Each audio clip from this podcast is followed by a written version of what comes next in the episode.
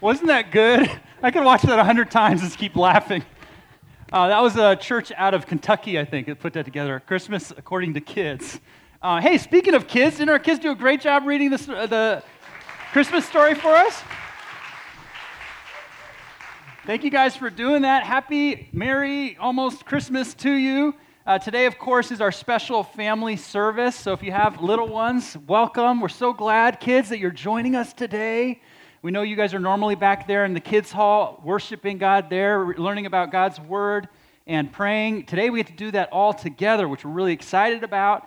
So today, we're doing that with you guys in mind, little kids and big kids, / adults, all alike. So let me read the text today. We're just going to jump right in. We're looking at Isaiah chapter 9, verse 6, just one verse today. And this is actually the prophet Isaiah speaking about Jesus 700 years before he was born. Isn't that amazing? 700 years before he was born. Here's what the prophet said.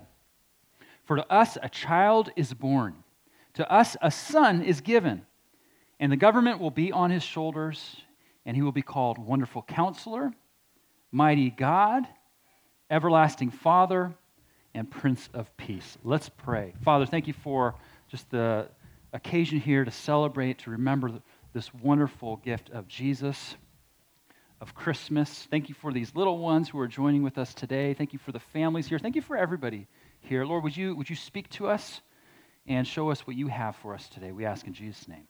Amen. All right, kids, well, let me ask you a question. When you think about Christmas, what's the first thing that comes to mind? What comes to mind, Noah? I see your hand up. Toys. Yeah, that's good. What, Christina? Family. Man, you guys have good answers there.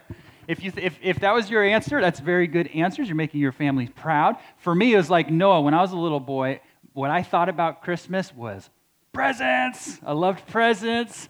And so, Christmas really is about presents. When I was a little guy, I was in a family of 6 kids, okay? So, and we didn't have a lot of money growing up, so we would get very small, humble gifts most year, okay? But one year I got a brand new bicycle, and I was so happy. It was the coolest looking bicycle you'd ever seen. It was nice, shiny, and black. The handlebars were really cool looking. It had streamers on it, but I just ripped those streamers off because I was too cool for streamers.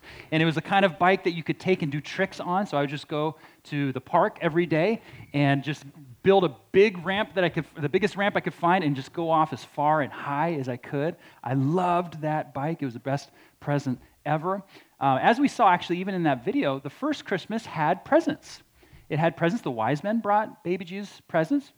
But actually, best of all, Christmas is about God giving us the greatest present or gift of all. That's right. He gave us himself.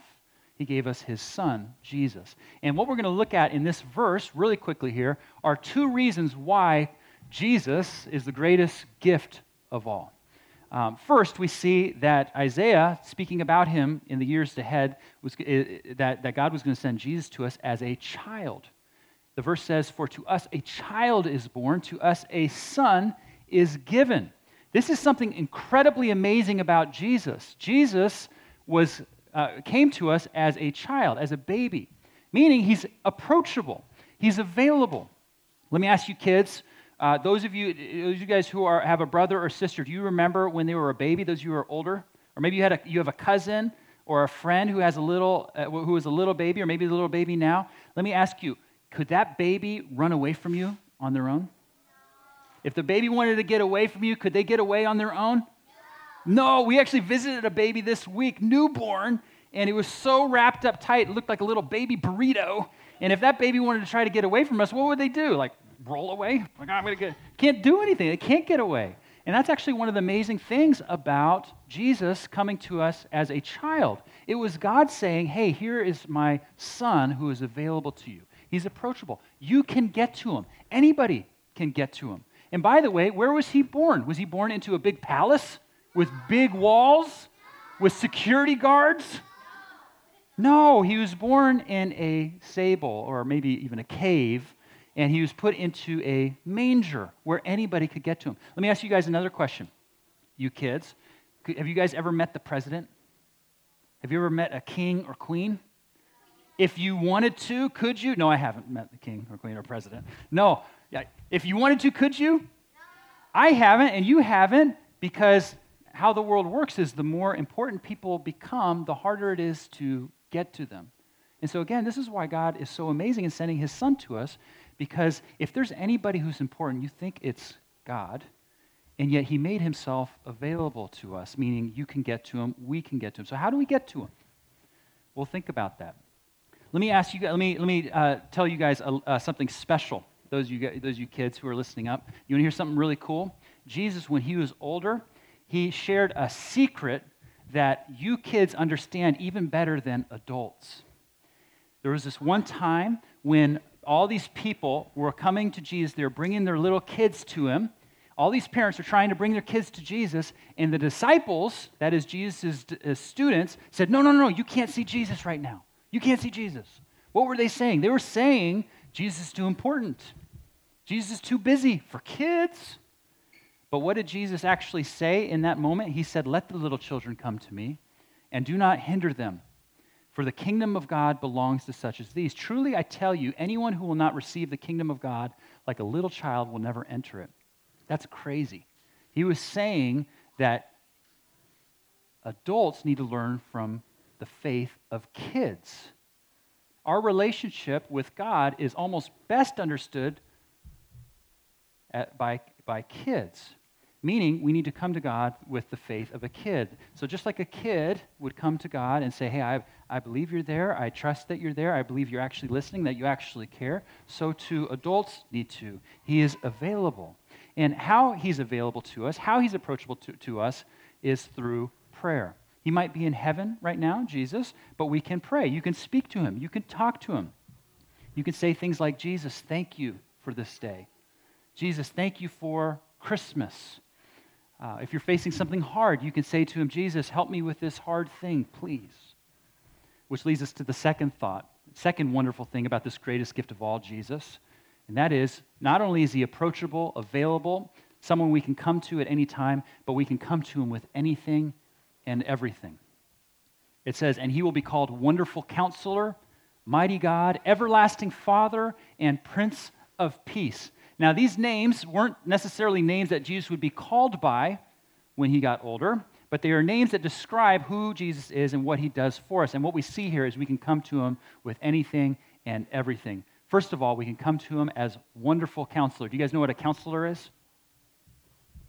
Somebody we go to for guidance, somebody who has wisdom and advice for how we are to live. Have you ever listened to advice? Maybe a friend said, hey, you should do this, and you do it. Hopefully it was good advice. Have you ever followed bad advice? I have, unfortunately. I remember when I was a little guy in school, someone came up to me and said, you should make fun of that boy over there. It would be so funny. And I wish I hadn't, but I did. I made fun of that little boy, and everybody laughed. Except for him. He didn't laugh. He cried. I felt terrible. I hurt his feelings. It was something I remember to this day, and I feel bad about. I was following bad advice. But here's the wonderful thing about God, who is our Wonderful Counselor. All advice that he gives, all wisdom and guidance that he gives is beautiful, is wonderful, because it is for your good and it's for the good of others. You can follow it. And so that's why, for instance, guys, you read the Bible back there in your classes on Sunday mornings. That's why you read the Bible, so that you can learn about God's wisdom and counsel. You can ask your parent or caretaker to read the Bible to you before bed, and you can learn more about God and his wisdom there. Or when you're old enough, you can read the Bible for yourself. And to the big kids among us, those of us who have been following for many years, this is a practice that if you've ever tried for yourself, you've undoubtedly discovered that when we do read the Bible, we find that it will speak into our lives wherever we're at. And so we need to keep that up and come to God in that way. He gives us wonderful counsel through his word, through his spirit and prayer. And then we can come to God as our mighty God. Kids, you guys know what mighty means? What's mighty mean? It means strong, doesn't it? Have you ever seen someone real, yeah, that's right, you flex like that. You ever seen any strong man or strong woman pick up big weight and just lift it really high? It's really cool. It's really impressive. They can lift a lot. Well, guess what? God is infinitely strong. He is mighty.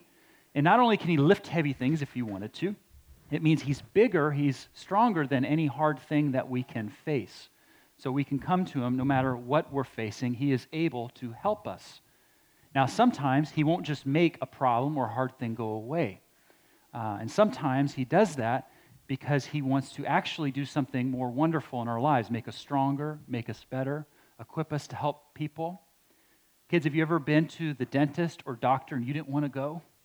You remember not wanting to go? You're like, oh, it's not going to be good. Yeah, I see a lot of nods over there. Here's the wonderful thing about doing something that might be hard, and is that later you can help your younger sister or brother or someone in school who also doesn't want to go to the doctor, but because you can say, hey, don't worry, it'll be okay. And sometimes God makes us go through hard things to help us help others, even as he makes us stronger and better. God is mighty, meaning we can come to him with hard things, and he will take care of us. We can trust him, even if we might not know how he's going to help us. He is mighty. Third, we can come to him as everlasting Father. This might be one of my favorites. For those of you who have daddies, think of a time when you were having such a fun time with him. Think of a time when your daddy was a big help to you. Think of a time when you were really scared and maybe your daddy was there to make you feel better. You were just glad you were there. If and when we experience having a good dad, we find an example of something God does infinitely better. I have a wonderful dad, and he was a wonderful dad to me growing up. I'm very blessed. He loved me. He cared for me. He trained me. He helped me grow up and to learn things. But God does those things infinitely better for me and for you. You can go to him as your everlasting Father. Even when things might be hard, he is there for you and will care for you. You can go to him. And finally, we see that he is our Prince of Peace. Kids, you guys know what peace means? What's peace mean? It's a hard one. It is hard to explain, isn't it? Peace is an inner calmness that we feel, even if things might be hard. It's knowing on the inside, even if things might not be easy, that everything's okay. Jesus, we're told, is our Prince of Peace. Do you know how he helps us with peace in the greatest of ways? He gives us peace with our relationship with God and what he did for us on the cross. Jesus is our Prince of Peace in that he went on the cross to die for our sins, and that when we put our faith in him, it means that nothing can separate us from God. So even the hardest things in life, the scariest things in life, even something like death, can't separate us from him. Or it means even if we do something wrong or bad, though God doesn't want us to do bad things, he loves us, he cares for us, he forgives us, he gives us his peace. Remember I told you about that boy I made fun of? I wish I hadn't. God forgives me for that, and he gives me his peace. So do we see now that God can and does everything for us? He's our everlasting Father, he's our wonderful counselor, mighty God, Prince of Peace. This means if you need wisdom or advice, you can go to him as wonderful counselor. If you need strength or provision, you can go to him as mighty God. If you need love and care, he's our everlasting Father. If you need freedom and hope, he's our Prince of Peace. Hopefully, adults, you realize that I haven't just been talking to the kids, but just to us now, and kids, you can take this in as well. This has actually been a text that I've gone back to year after year that I encourage you, if it's helpful to you, you can go to as well. And I go to it this time of year really with two questions in mind. One, I always look back at the year before, so obviously in this case, 2019, and I use this text to think about and reflect on how was God especially to me this last year? I mean, certainly he's all these things, but how was he especially a wonderful counselor? Was he especially a mighty God, an everlasting Father, a Prince of Peace? And I use that to take it to the Lord in reflective prayer and praise. And then the other thing I do at this time of year is I look ahead to the next year, and I try to anticipate, of course you can't anticipate everything, where and in what way I will almost especially need the Lord's help. Do I need counsel? Do I need him being mighty in my life? Do I need him as an everlasting Father or a Prince of Peace? Again, we need him in all these ways, but it's a way that we can reflect and go to him in prayer, whatever we're facing.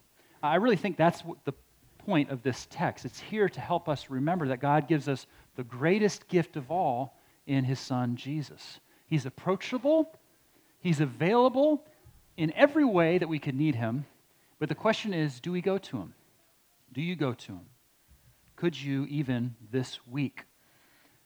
One thought for you as you get ready to celebrate Christmas, if you're the type to do the giving and receiving of presents, you don't have to do this. This is not scripture, but this is just a thought as we kind of reflect on this, is how could you, maybe for the giving and receiving of gifts, reflect on the greatest gift of all? Growing up, my family, again, we had 6 of us kids. My dad, right before the mayhem that would strike the family of the chaos of opening presents would descend on us, my dad would have the youngest reader of the family come up and read Luke 2, the Christmas story. And you better believe the older siblings, and myself being one of those, got kind of antsy during this part because the younger reader took a little bit of time, especially when we got to words like Caesar Augustus and all that sort of stuff. And it's like, well, can we open presents already? But I got to tell you, obviously looking back now, but even at the time, I found it to be such a wonderful thing, a wonderful reminder to remember that God has given us the greatest gift of all in His Son. You could do something like that. I know some families will sing a song or say a prayer. You don't have to do a sermon. That's one of the awesome things. My dad was a preacher. He wouldn't preach, before he opened presents. Like I said, he was a good dad. And just find a way to say thank you and just reflect on that. Put a little spiritual marker down. You don't have to do that, but that's just one way you can do. Because again, the thought here is God gave the greatest gift of all, that is Himself, God with us, God for us, in His Son, Jesus Christ. I don't know about you, but I'm blown away thinking about how I don't deserve this. We don't deserve the greatest gift of all. That God came for us, that He gave His Son for us. He made Him accessible and approachable and available to us in every way for us.